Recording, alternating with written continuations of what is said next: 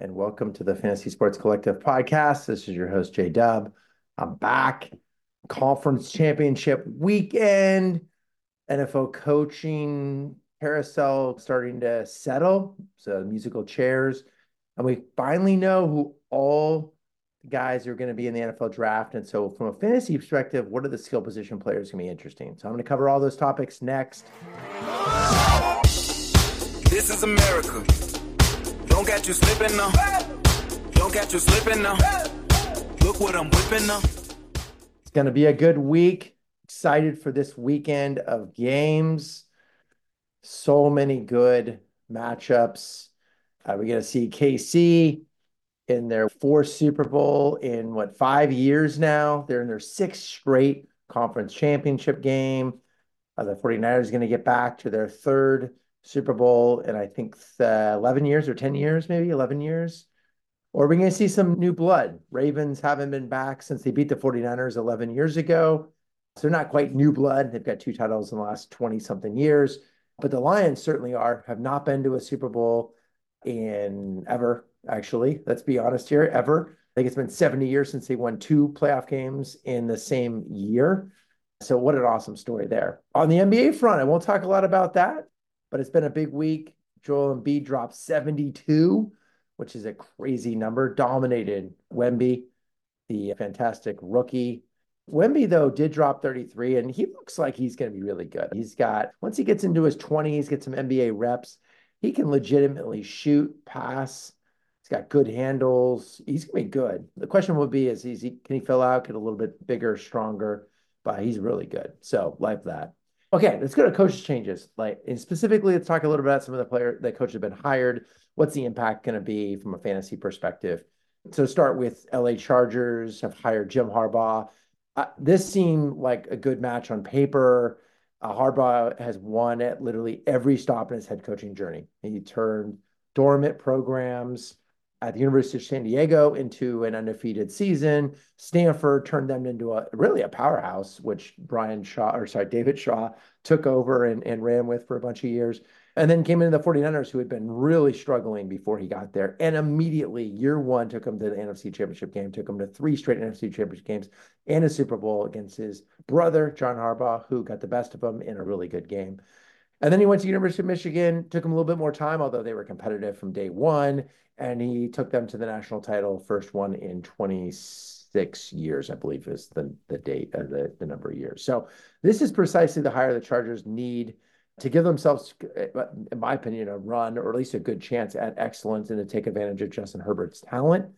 I think it's a great fit. I think the Chargers, if you're a Chargers fan, great hire. You could not have hired someone better. He is just meticulous, rigorous, competitive he will get he will instill his team and organization with the competitiveness that they've lacked and they're going to win. That said i'm not convinced that he will turn herbert into a dominant fantasy producer. Look at Harbaugh throughout all of his stops. He traditionally favors he wants to win in the trenches. He wants balanced offenses that win in the trenches. They run the ball they stop the run. He will throw the ball but he's not going to be crazy pass happy so while the Chargers will be tougher, more competitive, I'm taking the under in many of their offensive statistics for 2024. But a good hire. I like it for the Chargers. Tennessee Titans, they've hired Brian Callahan. He's the son of former NFL head coach who took the Oakland Raiders to Super Bowl in the early 2000s and beat, actually lost to his, his boss from the previous year, Jon Gruden. He's also a really well-renowned offensive line coach. His son has always been on the offensive side of the ball. I was an, a young assistant with the, or was an assistant like 10 years ago at those Denver Bronco record breaking offenses in the mid 2010s. And then recently he's been the OC for the, the Bengals the last five years with Zac Taylor. So Callahan's got a pass first philosophy, which will be a big shift from the Titans, kind of unless you go back to the Warren Moon Houston Oilers days. This franchise has been a ground and pound one with Derrick Henry, more recently and, and a little bit distant past Eddie George.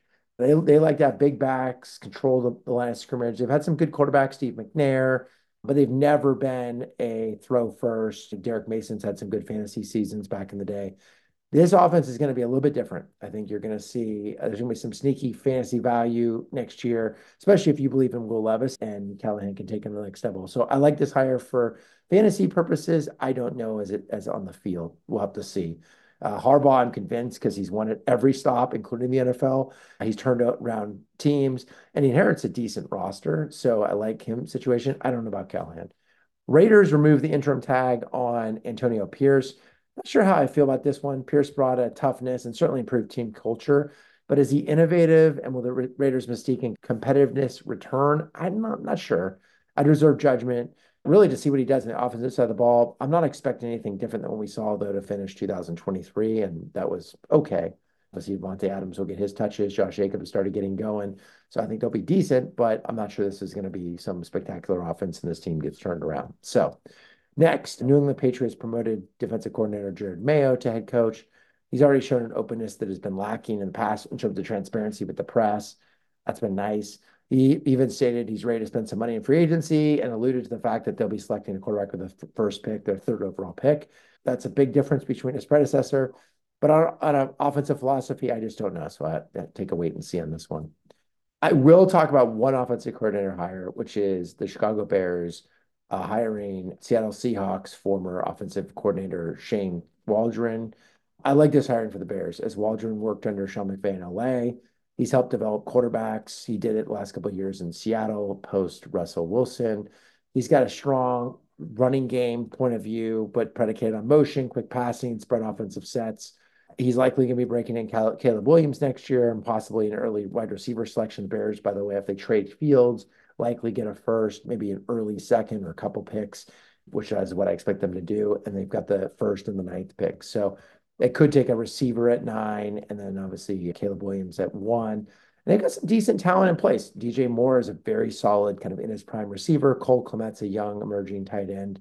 Khalil Herbert and Roschon Johnson, both both solid players as well. So I like the the base there, and I think Shane Waldron could be a, a good fit.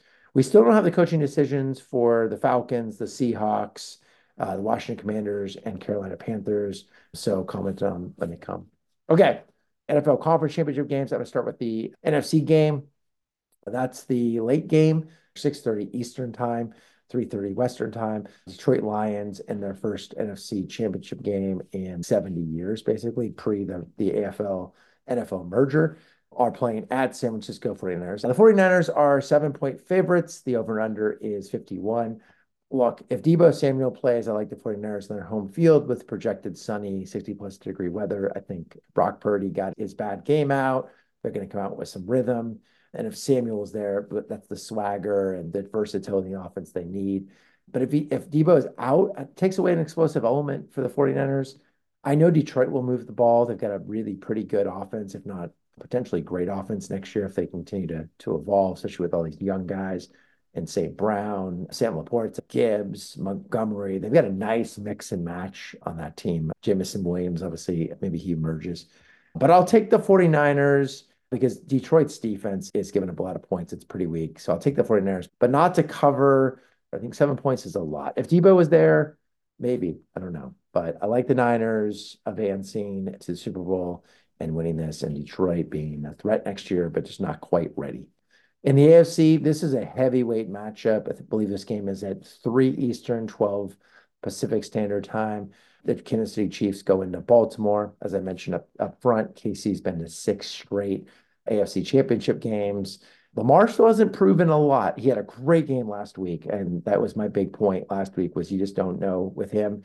He actually has had, I think it was his first playoff victory last week. So you just don't know.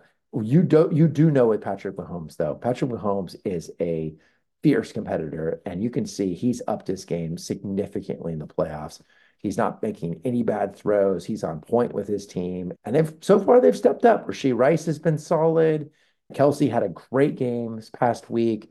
They, they get Isiah uh, Pacheco is running hard.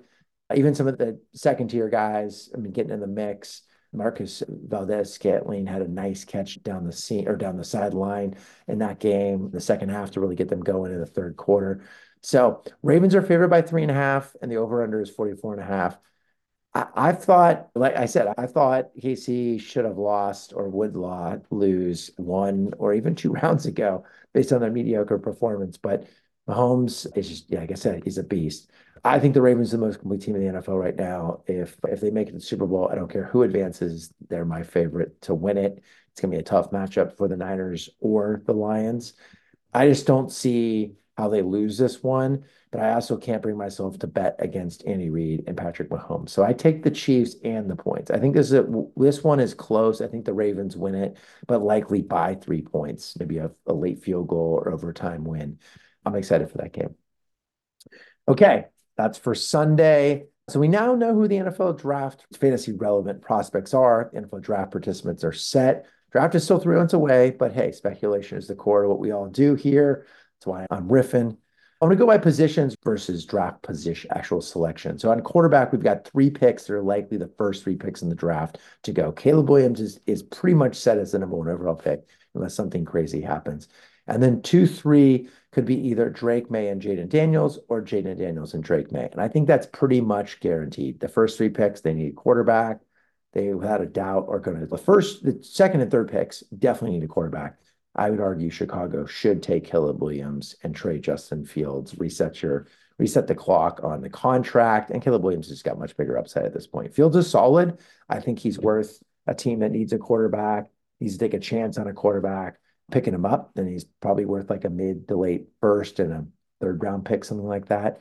I, I suspect that's what ends up happening. So then, yeah, those are the first three picks. JJ McCarthy is also starting to look like he's consistently being mocked in the mid mid first round, and it, he's starting. He's got talent. I like him. Michael Penix and Bo Nix are also in the mix. I think both probably fall out of the first and end up in the second, maybe even fall to the third. They're more Jalen Hurts a couple years ago fell to the second, or Will Levis last year. Jalen Hurts was never mocked to be in the first, but I thought he was really good. I was surprised he fell. Will Levis was definitely somebody who thought a lot of people thought was going to be a first round pick last year, but obviously moved. So anyhow, we've got four guys who look like they'll be heir apparent, kind of let's hope they're franchise types in 24, and that's McCarthy, Williams, Maye, and Daniels. You possibly a Penix falls in the first or maybe even Bo Nix. I just don't, I don't think that's going to happen. But I both think those guys are fantasy worthy, particularly in super flex leagues or where you have developmental prospect plays, things of that nature. At running back, there's some some talent here, uh, but nothing like Bijan Robinson or Saquon Barkley. So there's no high end Christian McCaffrey, even Leonard Fournette, who was just a stud in college and looks spectacular, and I think went four overall to Jacksonville that year. But there's several guys that I like that are more likely late second round, maybe third round. And I'll call those guys out here. Jonathan Brooks in Texas. He's a decent guy out of the backfield, actually has pretty good hands, played really well. Look, he was playing behind Bijan last couple years and Roschon Johnson. So it's not like he had one great year, but it's also he was behind some NFL talent up until that point. Audric uh, Estime from Notre Dame. I like him. He's got a good body. Looks like he's got an NFL body. So I like him. Blake Corum, I'm not sure. I'm not totally sold on Blake Corum. He could be really surprising. He's got a little David Montgomery in him, and he's like low to the ground, thick, not super explosive, but strong. You can't, he breaks through arm tackles. So, like him, Trey Benson, is actually a little bit more dynamic, but similar kind of Blake Corum type. And then Marshawn Lloyd at USC, I think he was, he's actually one of the more interesting guys because he does have some flexibility in kind of this new form of where he's going to be a receiver out of the backfield, maybe line up in the slot sometimes, and also run the ball. I think Marshawn Lloyd is probably of the top five guys that I, I like. He's probably the most versatile, which could in the right offense be pretty pretty good. All those guys I think fall the late second, third, maybe even like fourth rounder. I can see Marshawn Lloyd, for example, falling.